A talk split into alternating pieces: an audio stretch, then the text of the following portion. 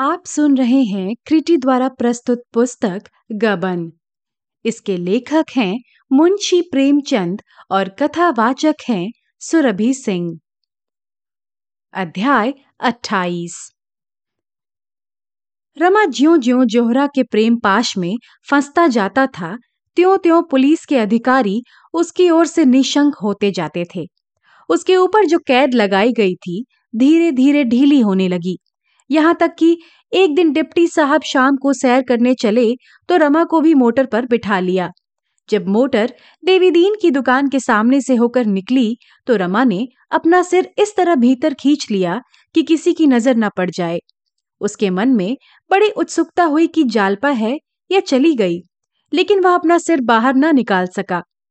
मन में वह अब भी यही समझता था कि मैंने जो रास्ता पकड़ा है, वह कोई बहुत अच्छा रास्ता नहीं है। लेकिन यह जानते हुए भी वह उसे छोड़ना न चाहता था।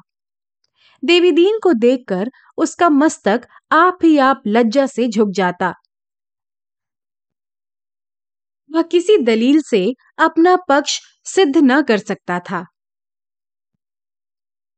उसने सोचा, मेरे लिए सबसे उत्तम मार्ग यही है कि इनसे मिलना जुलना छोड़ दूँ। उस शहर में तीन प्राणियों को छोड़कर किसी चौथे आदमी से उसका परिचय न था, जिसकी आलोचना या तिरस्कार का उसे भय होता। मोटर इधर उधर घूमती हुई हावड़ा ब्रिज की तरफ़ चली जा रही थी कि सहसा रमा ने एक स्त्री को सिर पर गंगा जल का कलसा रखे घाटों के ऊपर आते देखा। उसके कपड़े बहुत मैले हो रहे थे और कृषांगी ऐसी थी कि कलसे के बोझ से उसकी गर्दन दबी जाती थी। उसकी चाल कुछ कुछ जालपा से मिलती हुई जान पड़ी।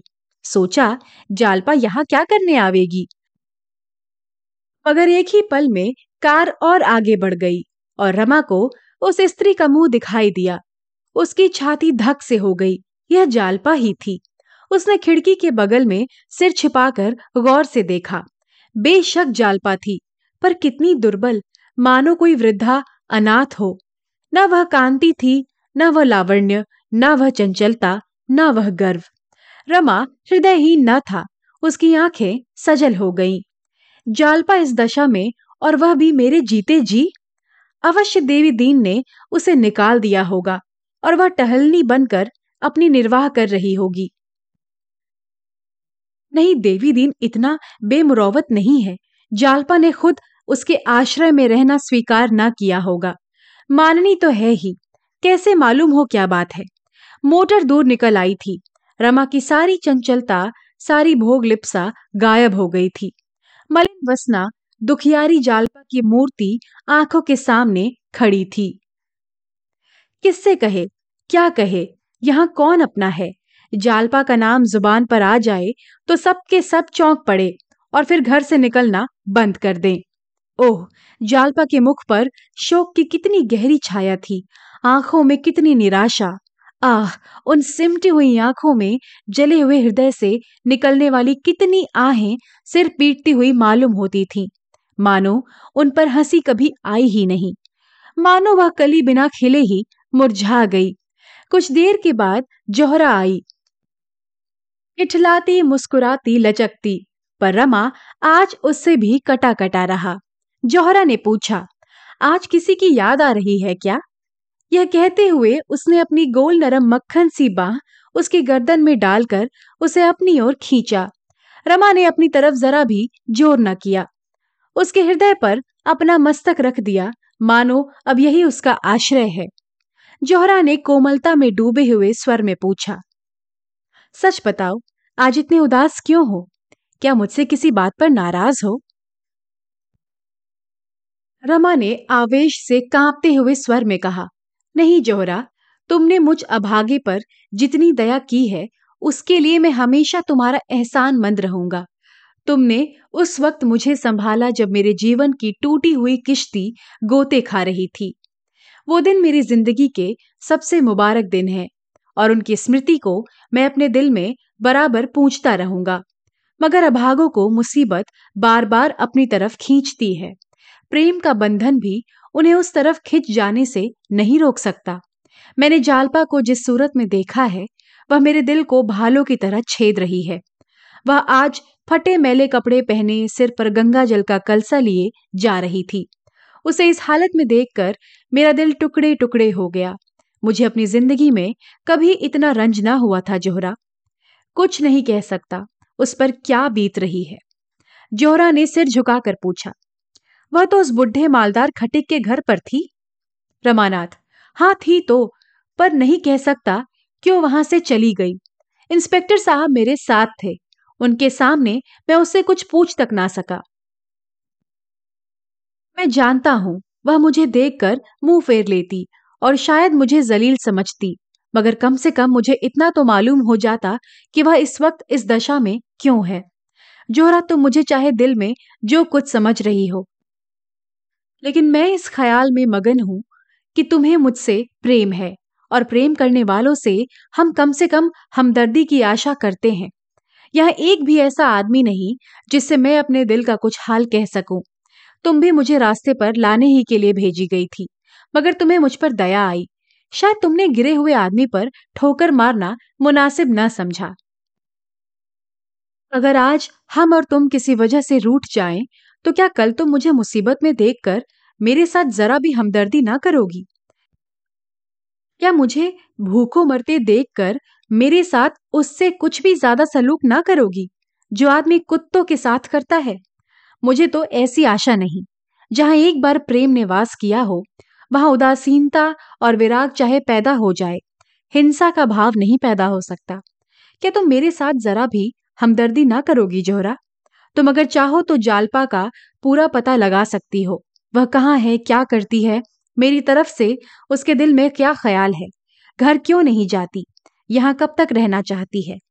अगर तुम किसी तरह जालपा को प्रयाग जाने पर राज़ी कर सको जोहरा तो मैं उम्र भर तुम्हारी गुलामी करूँगा।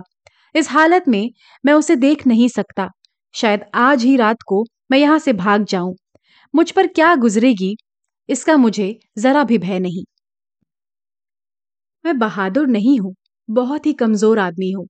हमेशा खतरे के सामने मेरा हौसला पस्त हो जाता है। लेकिन मेरी बेगैरती भी यह चोट नहीं सह सकती। जौहरा वेश्या थी। उसको अच्छे बुरे सभी तरह के आदमियों से साबिका पड़ चुका था। उसकी आँखों में आदमियों की परख थी। उसको इस परदेसी युवक में और अन्य व्यक्तियों में एक बड़ा फ़र्क दिखाई देता था। पहले वह यहाँ भी पैसे की गुलाम बनकर आई थी, लेकिन दो चार दिन के बाद ही उसका मन रमा की ओर आकर्षित होने लगा। प्रौढ़ा स्त्रियाँ अनुराग की अवहेलना नहीं कर सकती। रमा में और सब दोष हो, पर अनुराग था। इस जीवन में जोहरा को यह पहला आदमी ऐसा मिला था जिसने उसके सामने अपना हृदय खोलकर रख दिया, जिसने उससे कोई पर्दा ना रखा। ऐसे अनुराग रत्न को वह खोना नहीं चाहती थी। उसकी बात सुनकर उसे जरा भी ईर्ष्या ना हुई, बल्कि उसके मन में एक स्वामर्थ में सहानुभूति उत्पन्न हुई। इस युवक को जो प्रेम के विषय में इतना सरल था, वह प्रसन्न करके हमेशा के लिए अपना गुलाम बना सकती थी। उसे जालपा से कोई शंका ना थी। जालपा कितनी ही रूपवती क्यों ना हो। जोरा अपनी कला कौशल से, अपने हाव भाव से उसका रंग फीका कर सकती थी। इससे पहले उसने कई महान सुंदरी खतरानियों को रुलाकर छोड़ दिया था। फिर जालपा किस गिनती में थी? जोहरा ने उसका हौसला बढ़ाते हुए कहा तो इसके लिए तुम क्यों इतना रंज करते हो प्यारे? जोहरा तुम्हारे लिए सब कुछ करने को तैयार है। मैं कल ही जालपा का पता लगाऊँगी और वह यहाँ रहना चाहेगी तो उसके आराम के सब सामान कर दूँगी। जाना चाहेगी तो रेल पर भेज दूँगी। रमा ने बड़ी दीनता से कहा, एक बार मैं उससे मिल लेता तो मेरे दिल का बोझ उतर जाता। जौहरा चिंतित होकर बोली, यह तो मुश्किल है प्यारे, तुम्हें यहाँ से कौन जाने देगा? रमानाथ, कोई तदबीर बताओ। जोहरा, मैं उसे पार्क में खड़ी कराऊँगी। तुम डिप्टी साहब के साथ वहाँ जाना और किसी बहाने से उससे मिल लेना। इसके सिवा तो मुझे और कुछ नहीं सोचता। रमा अभी कुछ कहना ही चाहता था कि दरोगा जी ने पुकारा, मुझे भी खिलवत में आने की इजाज़त है? दोनों संभल कर बैठे और द्वार खोल दिया। दरोगा जी मुस्कुराते हुए आए और जोहरा के बगल में बैठकर बोले, यहाँ आज सन्नाटा कैसा? क्या आज खजाना खाली है? जोहरा, आज अपने दस्ते हिनाई से एक जाम भर कर दो। रमानाथ भाईजान नाराज़ ना होना। रमा ने कुछ तुर्श होकर कहा, इस वक्त तो रहने दीजिए दरोगा जी, आप तो पिए हुए नज़र आते हैं। दरोगा ने जोहरा का हाथ पकड़कर कहा, बस एक जाम जोहरा, और एक बात और आज मेरी मेहमानी कबूल करो। रमा ने तेवर बदल कर कहा, दरोगा जी, आप इस वक्त यहाँ से जाएँ। मैं यह गवारा नहीं कर सकता। दरोगा ने नशीली आँखों से देख कर कहा, क्या आपने पट्टा लिखा लिया है? रमा ने कड़क कर कहा, जी हाँ, मैंने पट्टा लिखा लिया है। दरोगा तो आपका पट्टा खारिज। रमानाथ, मैं कहता हूँ यहाँ से चले जाइए। दरोगा अच्छा अब तो मेंढकी को भी सुकाम पैदा हुआ। क्यों ना हो? चलो जोहरा, इन्हें यहाँ बकने दो। यह कहते हुए उन्होंने जोहरा का हाथ पकड़कर उठाया। रमा ने उनके हाथ को झटका देकर कहा, मैं कह चुका आप यहाँ से चले जाएँ। जोहरा इस वक्त नहीं जा सकती। अगर वह गई तो मैं उसका और आपका दोनों का खून पी जाऊँगा। जोहरा मेरी है, और जब तक मैं हूँ, कोई उसकी तरफ़ आँख नहीं उठा सकता। यह कहते हुए उसने दरोगा साहब का हाथ पकड़कर दरवाजे के बाहर निकाल दिया और दरवाज़ा ज़ोर से बंद करके सिटकनी लगा दी। दरोगा जी बलिष्ठ आदमी थे, लेकिन इस वक्त नशे ने उन्हें दुर्बल बना दिया था। बाहर बरामदे में खड़े होकर वह गालियाँ बकने और द्वार पर ठोकर मारने लगे। रमा ने कहा, कहो तो जाकर बच्चा को बरामदे के नीचे ढकेल दूँ, शैतान का बच्चा। जोहरा, बकने दो। आप ही चला जाएगा। रमानाथ चला गया। जौहरा ने मगन होकर कहा, तुमने बहुत अच्छा किया। सुअर को निकाल बाहर किया। मुझे ले जाकर द्विक करता। क्या तुम सचमुच उसे मारते? रमानाथ, मैं उनकी जान लेकर छोड़ता। मैं उस वक्त अपने आप में ना था। न जाने मुझमें उस वक्त कहाँ से इतनी ताकत आ गई थी। और जो वह कल से मुझे ना आने दे तो? रमानाथ, कौन? अगर इस बीच में उसने जरा भी भांजी मारी तो गोली मार दूँगा। वह देखो, ताक पर पिस्तौल रखा हुआ है। तुम अब मेरी हो, जोहरा। मैंने अपना सब कुछ तुम्हारे कदमों पर निसार कर दिया। और तुम्हारा सब कुछ पाकर ही मैं संतुष्ट हो सकता हूँ। तुम मेरी हो, मैं तुम्हारा हूँ। किसी तीसरी औरत या मर्द को हमारे बीच में आने का मजाल नहीं है, जब तक मैं मर न जाऊँ। जोहरा की आँखें चमक रही थी। उसने रमा की गर्दन में हाथ डालकर कहा ऐसी बात मुँह से ना निकालो प्यारे। सारा दिन रमा उद्वेग के जंगलों में भटकता रहा। कभी निराशा की अंधकार में घाटियाँ सामने आ जाती, कभी आशा की लहराती हुई हरियाली। जौहरा गई भी होगी। यहाँ से तो बड़े लंबे चौड़े वादे करके गई थी। उसे क्या गरज है? आकर कह देगी, मुलाकात ही नहीं हुई। कहीं धोखा तो ना देगी। जाकर डिप्टी साहब से सारी कथा कह सुनाए और बेचारी जालपा पर बैठे बिठाए आफत आ जाए। क्या जोहरा इतनी नीच प्रकृति की हो सकती है? कभी नहीं। अगर जोहरा इतनी बेवफा, इतनी दगाबाज है तो यह दुनिया रहने के लायक ही नहीं। जितनी जल्द आदमी मुँह में कालिक लगाकर डूब मरे, उतना ही अच्छा। नहीं, जोहरा मुझसे दगा न करेगी। उसे वह दिन याद आए जब उसके दफ्तर से आते ही जालपा लपक कर उसकी जेब टटोलती थी। और रुपए निकाल लेती थी। वही जालपा आज इतनी सत्यवादिनी हो गई। अब वह प्यार करने की वस्तु थी। अब वह उपासना की वस्तु है। जालपा, मैं तुम्हारे योग्य नहीं हूँ। जिस ऊंचाई पर तुम मुझे ले जाना चाहती हो, वहाँ तक पहुँचने की शक्ति मुझमें नहीं है। वहाँ पहुंचकर शायद चक्कर खाकर फिर पड़ू मैं अब भी तुम्हारे चरणों में सिर झुकाता हूँ। मैं जानता हूँ तुमने मुझे अपने हृदय से निकाल दिया है। तुम मुझसे विरक्त हो गई हो। तुम्हें अब ना मेरे डूबने का दुख है और ना तैरने की खुशी। पर शायद अब भी मेरे मरने या किसी घोर संकट में फंस जाने की खबर पाकर तुम्हारी आँखों से आँसू निकल आएँगे। शायद तुम मेरी लाश देखने आओ। हाँ प्राणी क्यों नहीं निकल जाते कि तुम्हारी निगाह में इतना नीच तो ना रहूँ?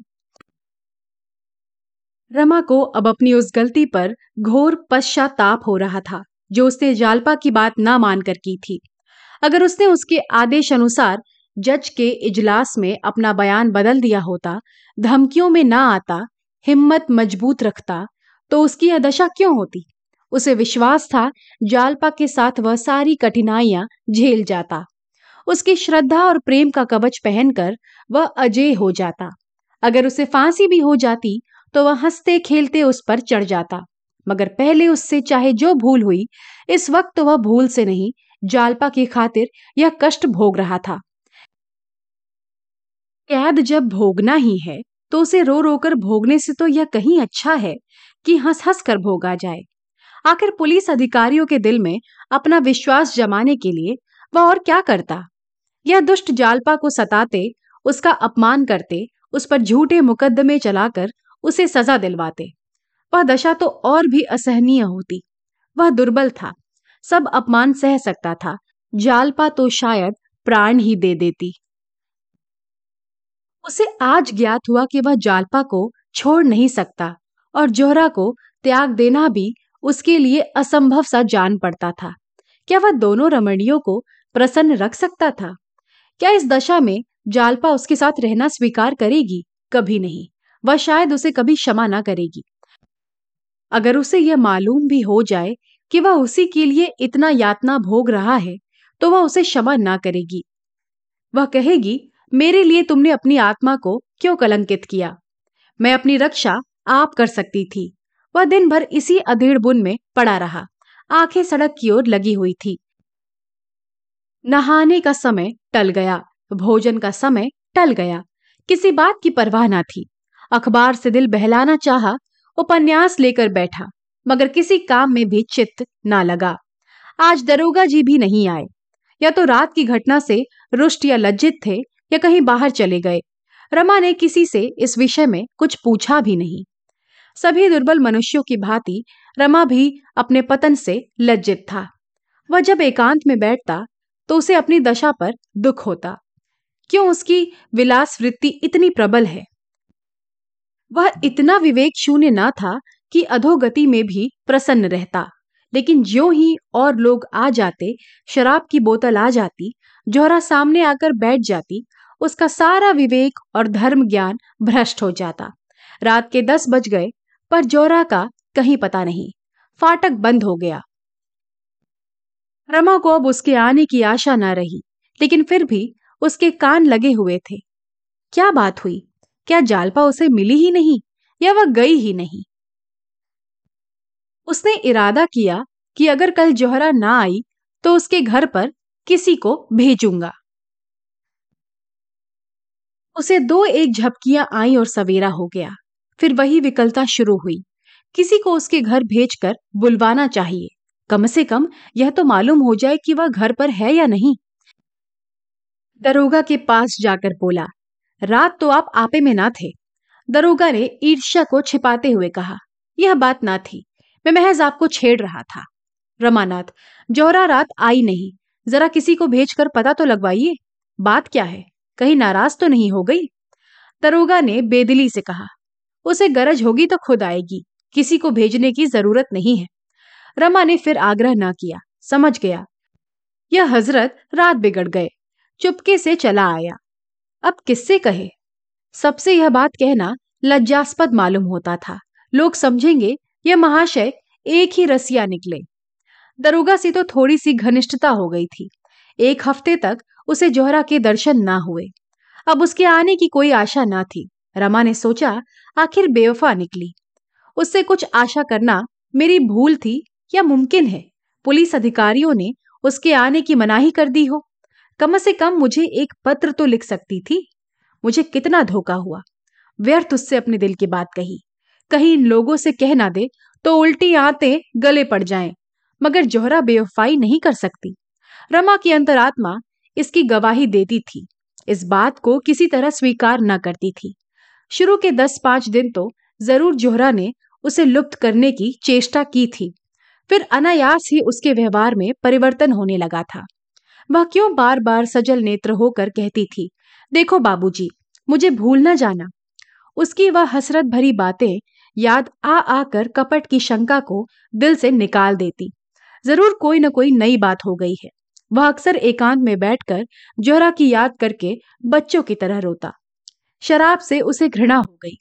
दरोगा जी आते इंस्पेक्टर साहब आते पर रमा को उनके साथ दस पाँच मिनट बैठना भी अखरता वह चाहता था मुझे कोई ना छेड़े, कोई ना बोले। रसोईया खाने को बुलाने आता तो उसे घुड़क देता। कहीं घूमने या सैर करने की उसकी इच्छा ही ना होती। यहाँ कोई उसका हमदर्द ना था, कोई उसका मित्र ना था। एकांत में मन मारे बैठे रहने में ही उसके चित्त को शांति होती थी। उसकी स्मृतियों में भी अब कोई आनंद ना था। नहीं, वह स्मृतियाँ भी मानो उसके हृदय से मिट गई थीं। एक प्रकार का विराग उसके दिल पर छाया रहता था। सातवां दिन था। आठ बज गए थे। आज एक बहुत अच्छी फ़िल्म दिखाई जाने वाली थी। एक प्रेम कथा थी। दरोगा जी ने आकर रमा से कहा तो वह चलने को तैयार हो गया। कपड़े पहन रहा था कि जोहरा आ पहुँची। रमा ने उसकी तरफ़ एक बार आँख उठाकर देखा, फिर आईने में अपने बाल संवारने लगा। ना कुछ बोला, ना कुछ कहा। हाँ जोरा का वह सादा, आभारहीन स्वरूप देखकर उसे कुछ आश्चर्य अवश्य हुआ। वह केवल एक सफ़ेद साड़ी पहने हुए थी। आभूषण का एक तार भी उसकी देह पर ना था। होठ मुरझाए हुए और चेहरे पर क्रीड़ामय चंचलता की जगह तेजमय गंभीरता झलक रही थी। वह एक मिनट खड़ी रही। तब रमा के पास जाकर बोली, क्या मुझसे नाराज़ हो? बेकसूर बिना कुछ पूछे ताछे? रमा ने फिर भी कुछ जवाब न दिया। जूते पहनने लगा। जोहरा ने उसका हाथ पकड़कर कहा, क्या यह खफगी इसलिए है कि मैं इतने दिनों आई क्यों नहीं? रमा ने रुखाई से जवाब दिया, अगर तुम अब भी ना आती तो मेरा क्या अख्तियार था? तुम्हारी दया थी कि चली आई। यह कहने के साथ उसे ख्याल आया कि मैं इसके साथ अन्याय कर रहा हूँ। लज्जित नज़रों से उसकी ओर ताकने लगा। जोहरा ने मुस्कुरा कर कहा, यह अच्छी दिल लगी है। आपने ही तो एक काम सौंपा, और जब वह काम करके लौटी तो आप बिगड़ रहे हैं। क्या तुमने वह काम इतना आसान समझा था कि चुटकी बजाने में पूरा हो जाएगा? तुमने मुझे उस देवी से वरदान लेने भेजा था, जो ऊपर से फल है, पर भीतर से पत्थर, जो इतनी नाजुक होकर भी इतनी मज़बूत है। रमा ने बेदिली से पूछा, है कहा? क्या करती है? जोहरा, उसी दिनेश के घर है, जिसको फांसी की सजा हो गई है। उसके दो बच्चे हैं औरत है और माँ है। दिन भर उन्हीं बच्चों को खिलाती है, बुढ़िया के लिए नदी से पानी लाती है। घर का सारा काम काज करती है और उनके लिए बड़े बड़े आदमियों से चंदा मांग लाती है। दिनेश के घर में ना कोई जायदाद थी, न रुपए थे। लोग बड़ी तकलीफ़ में थे। कोई मददगार तक ना था। जो जाकर उन्हें ढांढस तो देता। जितने साथी सोहबती थे सबके सब मुँह छिपा बैठे। दो तीन दिन फाके तक हो चुके थे। जालपा ने जाकर उनको जिला लिया। रमा की सारी बेदिली काफुर हो गई। जूता छोड़ दिया और कुर्सी पर बैठकर बोला, तुम खड़ी क्यों हो? शुरू से बताओ, तुमने तो बीच से ही कहना शुरू किया। एक बात भी मत छोड़ना। तुम पहले उसके पास कैसे पहुँची? पता कैसे लगा? जोहरा, कुछ नहीं, पहले उसी देवी दीन खटिक के पास गई। उसने दिनेश के घर का पता बता दिया? चटपट जा पहुँची। रमानाथ, तुमने जाकर उसे पुकारा तो तुम्हें देखकर कुछ चौकी नहीं? कुछ झिझकी तो ज़रूर होगी। जोहरा मुस्कुरा कर बोली, मैं इस रूप में ना थी। देवीदीन के घर से मैं अपने घर गई और ब्रह्म समाजी लेडी का स्वांग भरा। न जाने मुझमें ऐसी कौन सी बात है जिसे दूसरों को फ़ौरन पता चल जाता है कि मैं कौन हूँ या क्या और ब्रह्म समाजी लेडियों को देखती हूँ कोई उनकी तरफ़ आँखें तक नहीं उठाता। मेरा पहनावा उड़ावा वही है। मैं भड़कीले कपड़े या फजूल के गहने बिल्कुल नहीं पहनती। फिर भी सब मेरी तरफ़ आँखें फाड़ फाड़ कर देखते हैं। मेरी असलियत नहीं छिपती। यही खौफ मुझे था कि कहीं जालपा भाप न जाए, लेकिन मैंने दांत खूब साफ़ कर लिए थे। पान का निशान तक ना था। मालूम होता था कि किसी कॉलेज की लेडी टीचर होगी। इस शक्ल में मैं वहाँ पहुँची। ऐसी सूरत बना ली कि वह क्या? कोई भी ना भाप सकता था। पर्दा ढका रह गया। मैंने दिनेश की माँ से कहा, मैं यहाँ यूनिवर्सिटी में पढ़ती हूँ। अपना घर मुंगेर बतलाया। बच्चों के लिए मिठाई ले गई थी। हमदर्द का पार्ट खेलने गई थी और मेरा ख्याल है कि मैंने खूब खेला। दोनों औरतें बेचारी रोने लगी। मैं भी जब्त ना कर सकी। उनसे कभी कभी मिलते रहने का वादा किया। जालपाइसी बीच गंगाजल लिए पहुँची। मैंने दिनेश की माँ से बंगला में पूछा, क्या यह कहारिन है? उसने कहा, नहीं, यह भी तुम्हारी ही तरह हम लोगों के दुख में शरीक होने आ गई है। यहाँ इनका शौहर किसी दफ्तर में नौकर है। और तो कुछ नहीं मालूम, रोज सवेरे आ जाती हैं और बच्चों को खिलाने ले जाती हैं। मैं अपने हाथ से गंगा जल लाया करती थी, मुझे रोक दिया और खुद लाती हैं। हमें तो इन्होंने जीवन दान दिया, कोई आगे पीछे ना था, बच्चे दाने दाने को तरसते थे। जब से यह आ गई हैं, हमें कोई कष्ट नहीं है। न जाने किस शुभ कर्म का यह वरदान हमें मिला है। उस घर के सामने ही एक छोटा सा पार्क है। मोहल्ले भर के बच्चे वही खेला करते हैं। शाम हो गई थी, जालपा देवी ने दोनों बच्चों को साथ लिया और पार्क की तरफ़ चली। मैं जो मिठाई ले गई थी, उसमें से बूढ़ी ने एक एक मिठाई दोनों बच्चों को दी थी। दोनों कूद कूद कर नाचने लगे। बच्चों की इस खुशी पर मुझे रोना आ गया। दोनों मिठाइयाँ खाते हुए जालपा के साथ हो लिए। जब पार्क में दोनों बच्चे खेलने लगे, तब जालपा से मेरी बातें होने लगी। रमा ने कुर्सी और करीब खींच ली और आगे को झुक गया। बोला, तुमने किस तरह बातचीत शुरू की? जोहरा, कह तो रही हूँ, मैंने पूछा, जालपा देवी, तुम कहाँ रहती हो? घर की दोनों औरतों से तुम्हारी बड़ाई सुनकर तुम्हारे ऊपर आशिक हो गई हूँ। रमानाथ, यही अल्फाज कहा था तुमने? जोहरा हाँ जरा मज़ाक करने की सूझी। मेरी तरफ़ ताज्जुब से देखकर बोली, तुम तो बंगाली नहीं मालूम होती। इतनी साफ़ हिंदी कोई बंगाली नहीं बोलती। मैंने कहा, मैं मुंगेर की रहने वाली हूँ। और वहाँ मुसलमानी औरतों के साथ बहुत मिलती जुलती रही हूँ। आपसे कभी कभी मिलने को जी चाहता है। आप कहाँ रहती हैं? कभी कभी दो घड़ी के लिए चली आऊँगी। आपके साथ घड़ी भर बैठकर मैं भी आदमियत सीख जाऊँगी। जालपा ने शर्मा कर कहा, तुम तो मुझे बनाने लगी। कहा तुम कॉलेज की पढ़ने वाली? कहा मैं अनपढ़ गंवार औरत? तुमसे मिलकर मैं अलबत्ता आदमी बन जाऊँगी। जब जी चाहे यही चले आना, यही मेरा घर समझो। मैंने कहा, तुम्हारे स्वामी जी ने तुम्हें इतनी आज़ादी दे रखी है। बड़े अच्छे ख्यालों के आदमी होंगे। किस दफ्तर में नौकर है? जालपा ने अपने नाखूनों को देखते हुए कहा, पुलिस में उम्मीदवार है। मैंने ताज्जुब से पूछा, पुलिस के आदमी होकर वह तुम्हें यहाँ आने की आज़ादी देते हैं? जालपा इस प्रश्न के लिए तैयार न मालूम होती थी। कुछ चौंक कर बोली, वह मुझसे कुछ नहीं कहते। मैंने उनसे यहाँ आने की बात नहीं कही। वह घर बहुत कम आते हैं, वही पुलिस वालों के साथ रहते हैं। उन्होंने एक साथ तीन जवाब दिए। फिर भी उन्हें शक हो रहा था कि इनमें से कोई जवाब इत्मीनान के लायक नहीं है।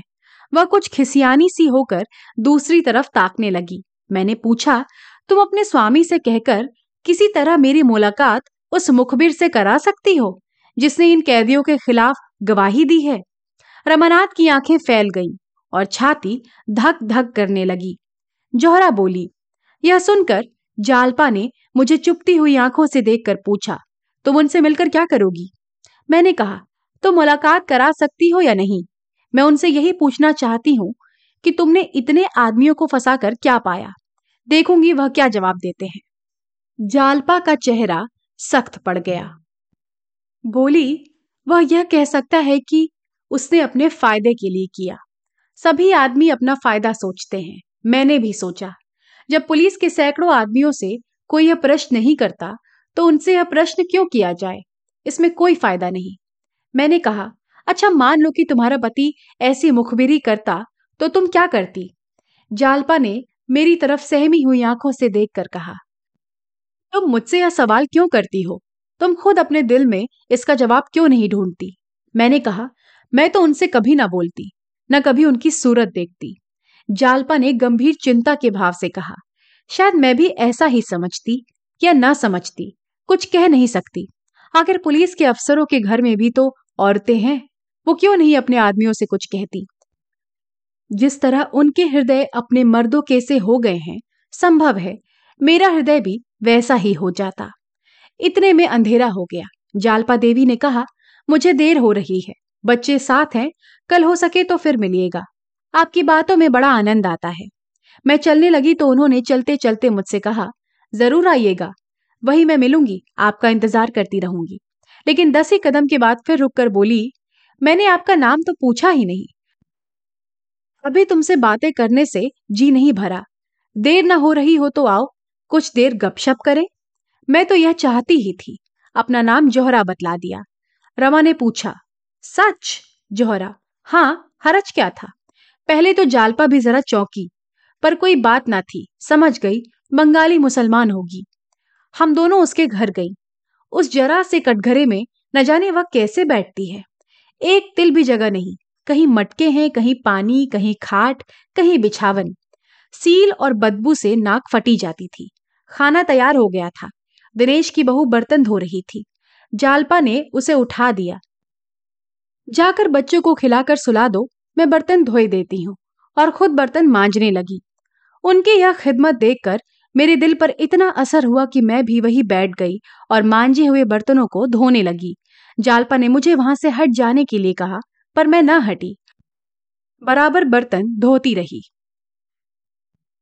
जालपा ने तब पानी का मटका अलग हटाकर कहा, मैं पानी ना दूँगी तो मुझ जाओ, मुझे बड़ी शर्म आती है। तुम्हें मेरी कसम, हट जाओ। यहाँ आना तो तुम्हारी सजा हो गई। तुमने ऐसा काम अपनी ज़िंदगी में क्यों किया होगा? मैंने कहा, तुमने भी तो कभी नहीं किया होगा। जब तुम करती हो तो मेरे लिए क्या हरज है? जालपा ने कहा, मेरी और बात है। मैंने पूछा, क्यों? जो बात तुम्हारे लिए है, वही मेरे लिए भी है। कोई मेहरी क्यों नहीं रख लेती हो? जालपा ने कहा, मेहरिया आठ आठ रुपए मांगती हैं। मैं बोली, मैं आठ रुपए महीना दे दिया करूँगी। जालपा ने ऐसी निगाहों से मेरी तरफ़ देखा, जिसमें सच्चे प्रेम के साथ सच्चा उल्लास, सच्चा आशीर्वाद भरा हुआ था। वह चितवन आह, कितनी पाकीजा थी, कितनी पाक करने वाली। उनके इस बेगरज खिदमत के सामने मुझे अपनी ज़िंदगी कितनी जलील, कितने काबिल नफरत मालूम हो रही थी। उन बर्तनों के धोने में मुझे जो आनंद मिला, उसे मैं बयान नहीं कर सकती। बर्तन धोकर उठी तो बुढ़िया के पाँव दबाने बैठ गई। मैं चुपचाप खड़ी थी। मुझसे बोली, तुम्हें देर हो रही हो तो जाओ, कल फिर आना। मैंने कहा नहीं, मैं तुम्हें तुम्हारे घर पहुंचाकर उधर ही से निकल जाऊँगी। गरज नौ बजे के बाद वह वहाँ से चली। रास्ते में मैंने कहा, जालपा, तुम सचमुच देवी हो। जालपा ने छूटते ही कहा, जौहरा, ऐसा मत कहो, मैं खिदमत नहीं कर रही हूँ, अपने पापों का प्रायश्चित कर रही हूँ। मैं बहुत दुखी हूँ, मुझसे बड़ी अभागिनी संसार में न होगी। मैंने अनजान बनकर कहा, इसका मतलब मैं नहीं समझी। जालपा ने सामने ताकते हुए कहा, कभी समझ जाओगी, मेरा प्रायश्चित इस जन्म में पूरा ना होगा। इसके लिए मुझे कई जन्म लेने पड़ेंगे। मैंने कहा, तुम तो मुझे चक्कर में डाली देती हो, बहन। मेरी समझ में कुछ नहीं आ रहा है।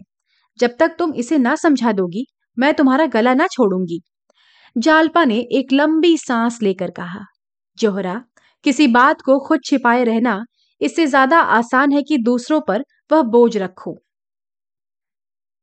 मैंने आर्थ कंठ से कहा हाँ पहली मुलाकात में अगर आपको मुझ पर इतना एतबार ना हो तो मैं आपको इल्ज़ाम ना दूँगी, मगर कभी ना कभी आपको मुझ पर एतबार करना पड़ेगा, मैं आपको छोड़ूँगी नहीं।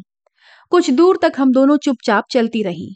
एकाएक जालपा ने कांपती हुई आवाज़ में कहा, जोहरा, अगर इस वक्त तुम्हें मालूम हो जाए कि मैं कौन हूँ तो शायद तुम नफरत से मुँह फेर लोगी और मेरे साय से भी दूर भागोगी। इन लफ्जों में न मालूम क्या जादू था कि मेरे सारे रोए खड़े हो गए। यह एक रंज और शर्म से भरे हुए दिल की आवाज़ थी और इसने मेरी स्याह ज़िंदगी की सूरत मेरे सामने खड़ी कर दी। मेरी आँखों में आँसू भर आए। ऐसा जी में आया कि अपना सारा स्वांग खोल दूँ। न जाने उनके सामने मेरा दिल क्यों ऐसा हो गया था।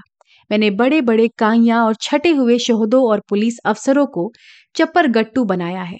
पर उनके सामने में जैसे भीगी बिल्ली बनी हुई थी। फिर मैंने जाने कैसे अपने को संभाल लिया? मैं बोली तो मेरा गला भी भरा हुआ था। या तुम्हारा ख्याल गलत है, देवी? शायद तब मैं तुम्हारे पैरों पर गिर पड़ूँगी। अपनी या अपनों की बुराइयों पर शर्मिंदा होना सच्चे दिलों का काम है। जालपा ने कहा, लेकिन तुम मेरा हाल जानकर करोगी क्या? बस इतना ही समझ लो कि ये गरीब अभागिन औरत हूँ, जिसे अपने ही जैसे अभागे और गरीब आदमियों के साथ मिलने जुलने में आनंद आता है। इसी तरह वह बार बार टालती रही, लेकिन मैंने पीछा ना छोड़ा। आखिर उसके मुँह से बात निकाल ही ली। रमा ने कहा, यह नहीं, सब कुछ कहना पड़ेगा। जोहरा, अब आधी रात तक की कथा कहाँ तक सुनाऊं? घंटों लग जाएँगे। जब मैं बहुत पीछे पड़ी तो उन्होंने आखिर में कहा मैं उसी मुखबिर की बदनसीब औरत हूँ, जिसने इन कैदियों पर यह आफत ढाई है। यह कहते कहते वह रो पड़ी। फिर जरा आवाज़ को संभाल कर बोली, हम लोग इलाहाबाद के रहने वाले हैं। एक ऐसी बात हुई कि इन्हें वहाँ से भागना पड़ा। किसी से ना कुछ कहा, ना कुछ सुना, भाग आए। कई महीनों में पता चला कि वह यहाँ है। रमा ने कहा, इसका भी किस्सा है, तुमसे बताऊँगा कभी। जालपा के सिवा और किसी को यह ना सूझती। जोहरा बोली यह सब मैंने दूसरे दिन जान लिया। अब मैं तुम्हारी रग रग से वाकिफ हो गई। जालपा मेरी सहेली है।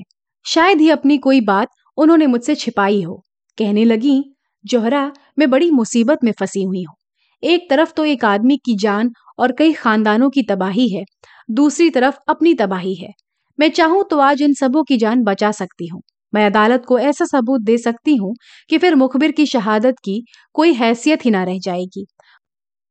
पर मुखबिर को सजा से नहीं बचा सकती। बहन, इस दुविधा में मैं पड़ी नरक का कष्ट झेल रही हूँ। न यही होता है कि इन लोगों को मरने दूँ और न यही हो सकता है कि मैं रमा को आग में झोंक दूँ। यह कहकर वह रो पड़ी और बोली, बहन, मैं खुद मर जाऊँगी। पर उनका अनिष्ट मुझसे ना होगा। न्याय पर उन्हें भेंट नहीं कर सकती। अभी देखती हूँ क्या फैसला होता है। नहीं कह सकती। उस वक्त मैं क्या कर बैठूं? शायद वही हाईकोर्ट में सारा किस्सा कह सुनाऊं। शायद उसी दिन जहर खाकर सो रहूँ। इतने में देवी दीन का घर आ गया। हम दोनों विदा हुई। जालपा ने मुझसे बहुत इसरार किया कि कल इसी वक्त फिर आना। दिन भर तो उन्हें बात करने की फुर्सत नहीं रहती। बस यही शाम को मौका मिलता है। वह इतने रुपए जमा कर देना चाहती हैं कि कम से कम दिनेश के घर वालों को कोई तकलीफ़ ना हो। दो सौ रुपए से ज़्यादा जमा कर चुकी हैं। मैंने भी पाँच रुपए दिए। मैंने दो एक बार ज़िक्र किया कि आप इन झगड़ों में ना पड़िए। अपने घर चली जाइए। लेकिन मैं साफ़ साफ़ कहती हूँ, मैंने कभी ज़ोर देकर यह बात ना कही। जब जब मैंने इसका इशारा किया, उन्होंने ऐसा मुँह बनाया, गोया वह यह बात सुनना ही नहीं चाहती। मेरे मुँह से पूरी बात कभी ना निकल पाई। एक बात है, कहो तो कहूँ। रमा ने मानो ऊपरी मन से कहा, क्या बात है? जोहरा, डिप्टी साहब से कह दूँ, वह जालपा को इलाहाबाद पहुँचा दें।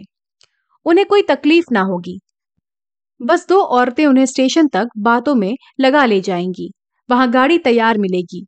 वह उसमें बैठा दी जाएँगी या कोई और तदबीर सोचो। रमा ने जोहरा की आँखों से आँख मिलाकर कहा, क्या यह मुनासिब होगा? जोहरा ने शर्मा कर कहा, मुनासिब तो ना होगा। रमा ने चटपट जूते पहनकर जोहरा से पूछा देवी दीन के ही घर पे रहती है ना? जोहरा उठ खड़ी हुई और उसके सामने आकर बोली तो क्या इस वक्त जाओगे? रमानाथ हाँ जोहरा, इसी वक्त चला जाऊँगा। बस उनसे दो बातें करके उस तरफ़ चला जाऊँगा, जहाँ मुझे अब से बहुत पहले चला जाना चाहिए था। जोहरा, मगर कुछ सोच तो लो, नतीजा क्या होगा? रमानाथ सब सोच चुका। ज़्यादा से ज़्यादा तीन चार साल की कैद दरोग बयानी के जुर्म में। बस अब रुखसत। भूल मत जाना जोहरा, शायद फिर कभी मुलाकात हो। रमा बरामदे से उतरकर सहन में आया और एक क्षण में फाटक के बाहर था। दरबान ने कहा, हुजूर ने दरोगा जी को इत्तला कर दी है? रमानाथ, इसकी कोई ज़रूरत नहीं। चौकीदार, मैं जरा उनसे पूछ लूँ।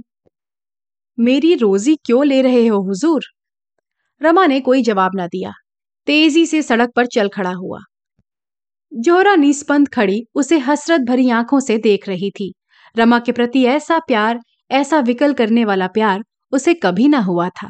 जैसे कोई वीर बाला अपने प्रियतम को समरभूमि की ओर जाते देखकर गर्व से फूली ना समाती हो। चौकीदार ने लपक कर दरोगा से कहा वह बेचारे खाना खाकर लेटे ही थे। घबरा कर निकले, रमा के पीछे दौड़े और पुकारा, बाबू साहब, जरा सुनिए तो। एक मिनट रुक जाइए, इससे क्या फ़ायदा? कुछ मालूम तो हो, आप कहाँ जा रहे हैं? आखिर बेचारे एक बार ठोकर खाकर गिर पड़े। रमा ने लौट कर उन्हें उठाया और पूछा, कहीं चोट तो नहीं आई? दरोगा, कोई बात ना थी, जरा ठोकर खा गया था। आखिर आप इस वक्त कहाँ जा रहे हैं? सोचिए तो इसका नतीजा क्या होगा? रमानाथ, मैं एक घंटे में लौट आऊँगा। जालपा को शायद मुखालिफों ने बहकाया है कि हाईकोर्ट में एक अर्जी दे दे। जरा उसे जाकर समझाऊँगा। दरोगा, यह आपको कैसे मालूम हुआ? रमानाथ, जोहरा कहीं सुनाई है। दरोगा, बड़ी बेवफा औरत है। ऐसी औरत का तो सिर काट लेना चाहिए। रमानाथ, इसीलिए तो जा रहा हूँ। या तो इसी वक्त उसे स्टेशन पर भेज कर आऊँगा। या इस बुरी तरह पेश आऊँगा कि वह याद करेगी। ज़्यादा बातचीत का मौका नहीं है। रात भर के लिए मुझे इस कैद से आज़ाद कर दीजिए। दरोगा, मैं भी चलता हूँ। जरा ठहर जाइए। रमानाथ, जी नहीं, बिल्कुल मामला बिगड़ जाएगा। मैं अभी आता हूँ। दरोगा लाजवाब हो गए। एक मिनट तक खड़े सोचते रहे, फिर लौट पड़े और जोहरा से बातें करते हुए पुलिस स्टेशन की तरफ़ चले गए। उधर रमा ने आगे बढ़कर एक तांगा किया और देवीदीन के घर जा पहुँचा। जालपा दिनेश के घर से लौटी थी और बैठी जग्गो और देवीदीन से बातें कर रही थी। वह इन दिनों एक ही वक्त खाना खाया करती थी। इतने में रमा ने नीचे से आवाज़ दी। देवीदीन उसकी आवाज़ पहचान गया। बोला, भैया है शायद जालपा। कह दो, यहाँ क्या करने आए हैं? वही जाए। देवीदीन, नहीं बेटी, पूछ तो लू, क्या कहते हैं? इस बखत कैसे उन्हें छुट्टी मिली? जालपा, मुझे समझाने आए होंगे, और क्या? मगर मुँह धो रखें। देवी दीन ने द्वार खोल दिया। रमा ने अंदर आकर कहा, दादा, तुम मुझे यहाँ देखकर इस वक्त ताजुब कर रहे होगे। एक घंटे की छुट्टी लेकर आया हूँ। तुम लोगों से अपने बहुत से अपराधों को क्षमा कराना था। जालपा ऊपर है? देवी दीन बोला हाँ है तो अभी आई हैं। बैठो, कुछ खाने को लाऊं? रमानाथ, नहीं, मैं खाना खा चुका हूँ। बस जालपा से दो बातें करना चाहता हूँ। देवी दीन, वह मानेंगी नहीं। नाहक शर्मिंदा होना पड़ेगा। मानने वाली औरत नहीं है। रमानाथ, मुझसे दो दो बातें करेंगी या मेरी सूरत ही नहीं देखना चाहती? जरा जाकर पूछ लो। देवी दीन, इसमें पूछना क्या है? दोनों बैठी तो हैं, जाओ। तुम्हारा घर जैसे तब था, वैसे अब भी है। रमानाथ, नहीं दादा, उनसे पूछ लो, मैं यो ना जाऊँगा। देवीदीन ने ऊपर जाकर कहा, तुमसे कुछ कहना चाहते हैं बहू? जालपा मुँह लटकाकर बोली तो कहते क्यों नहीं? मैंने ज़ुबान बंद कर दी है। जालपा ने यह बात इतने ज़ोर से कही थी कि नीचे रमा ने भी सुन ली थी। कितनी निर्ममता थी। उसकी सारी मिलन लालसा मानो उड़ गई। नीचे ही से खड़े खड़े बोला, वह अगर मुझसे नहीं बोलना चाहती तो कोई ज़बरदस्ती नहीं। मैंने जज साहब से सारा कच्चा चिट्ठा कह सुनाने का निश्चय कर लिया है। इसी इरादे से मैं इस वक्त चला हूँ। मेरी वजह से इनको इतने कष्ट हुए, इसका मुझे खेद है। मेरी अक्ल पर पर्दा पड़ा हुआ था। स्वार्थ ने मुझे अंधा कर रखा था। प्राणों के मोह ने, कष्टों के भय ने बुद्धि हर ली थी। कोई ग्रह सिर पर सवार था। इनके अनुष्ठानों ने उस ग्रह को शांत कर दिया। शायद दो चार साल के लिए सरकार की मेहमानी खानी पड़े। इसका भय नहीं। जीता रहा तो फिर भेंट होगी। नहीं तो मेरी बुराइयों को माफ़ करना और मुझे भूल जाना। तुम भी देवी दादा और काकी, मेरी अपराध क्षमा करना। तुम लोगों ने मेरे ऊपर जो दया की है, वह मरते दम तक नहीं भूलूँगा। अगर जीता लौटा तो शायद तुम लोगों की कुछ सेवा कर सकूँ। मेरी तो ज़िंदगी सत्यानाश हो गई। न दीन का हुआ, न दुनिया का। यह भी कह देना कि उनके गहने मैंने ही चुराए थे। सर्राफ को देने के लिए रुपए न थे। गहने लौटाना ज़रूरी था, इसलिए वह कुकर्म करना पड़ा। उसी का फल आज तक भोग रहा हूँ, और शायद जब तक प्राण ना निकल जाएँगे, भोगता रहूँगा। अगर उसी वक्त सगाई से सारी कथा कह दी होती तो चाहे उस वक्त उन्हें बुरा लगता। लेकिन यह विपत्ति सिर पर ना आती। तुम्हें भी मैंने धोखा दिया था, दादा। मैं ब्राह्मण नहीं हूँ, कायस्थ हूँ। तुम जैसे देवता से मैंने कपट किया। न जाने इसका क्या दंड मिलेगा। सब कुछ क्षमा करना, बस यही कहने आया था। रमा बरामदे से नीचे उतर पड़ा और तेज़ी से कदम उठाता हुआ चल दिया। जालपा भी कोठे से उतरी, लेकिन नीचे आई तो रमा का पता ना था। बरामदे से नीचे उतरकर देवी दीन से बोली, किधर गए हैं, दादा? देवी दीन ने कहा, मैंने कुछ नहीं देखा बहू, मेरी आँखें आँसू से भरी हुई थी। वह अब ना मिलेंगे, दौड़ते हुए गए थे। जालपा कई मिनट तक सड़क पर निस्पंद सी खड़ी रही। उन्हें कैसे रोक लूँ? इस वक्त वह कितने दुखी हैं, कितने निराश हैं। मेरे सिर पर न जाने क्या शैतान सवार था कि उन्हें बुला न लिया। भविष्य का हाल कौन जानता है? न जाने कब भेंट होगी। विवाहित जीवन के इन दो ढाई सालों में कभी उसका हृदय अनुराग से इतना प्रकंपित न हुआ था। विलासिनी रूप में वह केवल प्रेम आवरण के दर्शन कर सकती थी। आज त्यागिनी बनकर उसने उसका असली रूप देखा। कितना मनोहर, कितना विशुद्ध, कितना विशाल, कितना तेजोमय। विलासिनी जालपा ने प्रेमोद्यान की दीवारों को देखा था। वह उसी में खुश थी। त्यागिनी बनकर वह उस उद्यान के भीतर पहुँच गई थी। कितना रम्य दृश्य था। कितना सुगंध, कितना वैचित्र्य कितना विकास। इसकी सुगंध में इसकी रम्यता का देवत्व भरा हुआ था। प्रेम अपने उच्चतर स्थान पर पहुंचकर देवत्व से मिल जाता है। जालपा को अब कोई शंका नहीं है। इस प्रेम को पाकर वह जन्म जन्मांतरों तक सौभाग्यवती बनी रहेगी। इस प्रेम ने उसे वियोग, परिस्थिति और मृत्यु के भय से मुक्त कर दिया। उसे अभय प्रदान कर दिया। इस प्रेम के सामने अब सारा संसार और उसका अखंड वैभव तुच्छ है। इतने में जौहरा आ गई। जालपा को पटरी पर खड़े देखकर बोली, वहाँ कैसे खड़ी हो बहन? आज तो मैं ना आ सकी। चलो आज मुझे तुमसे बहुत सी बातें करनी है दोनों ऊपर चली गई।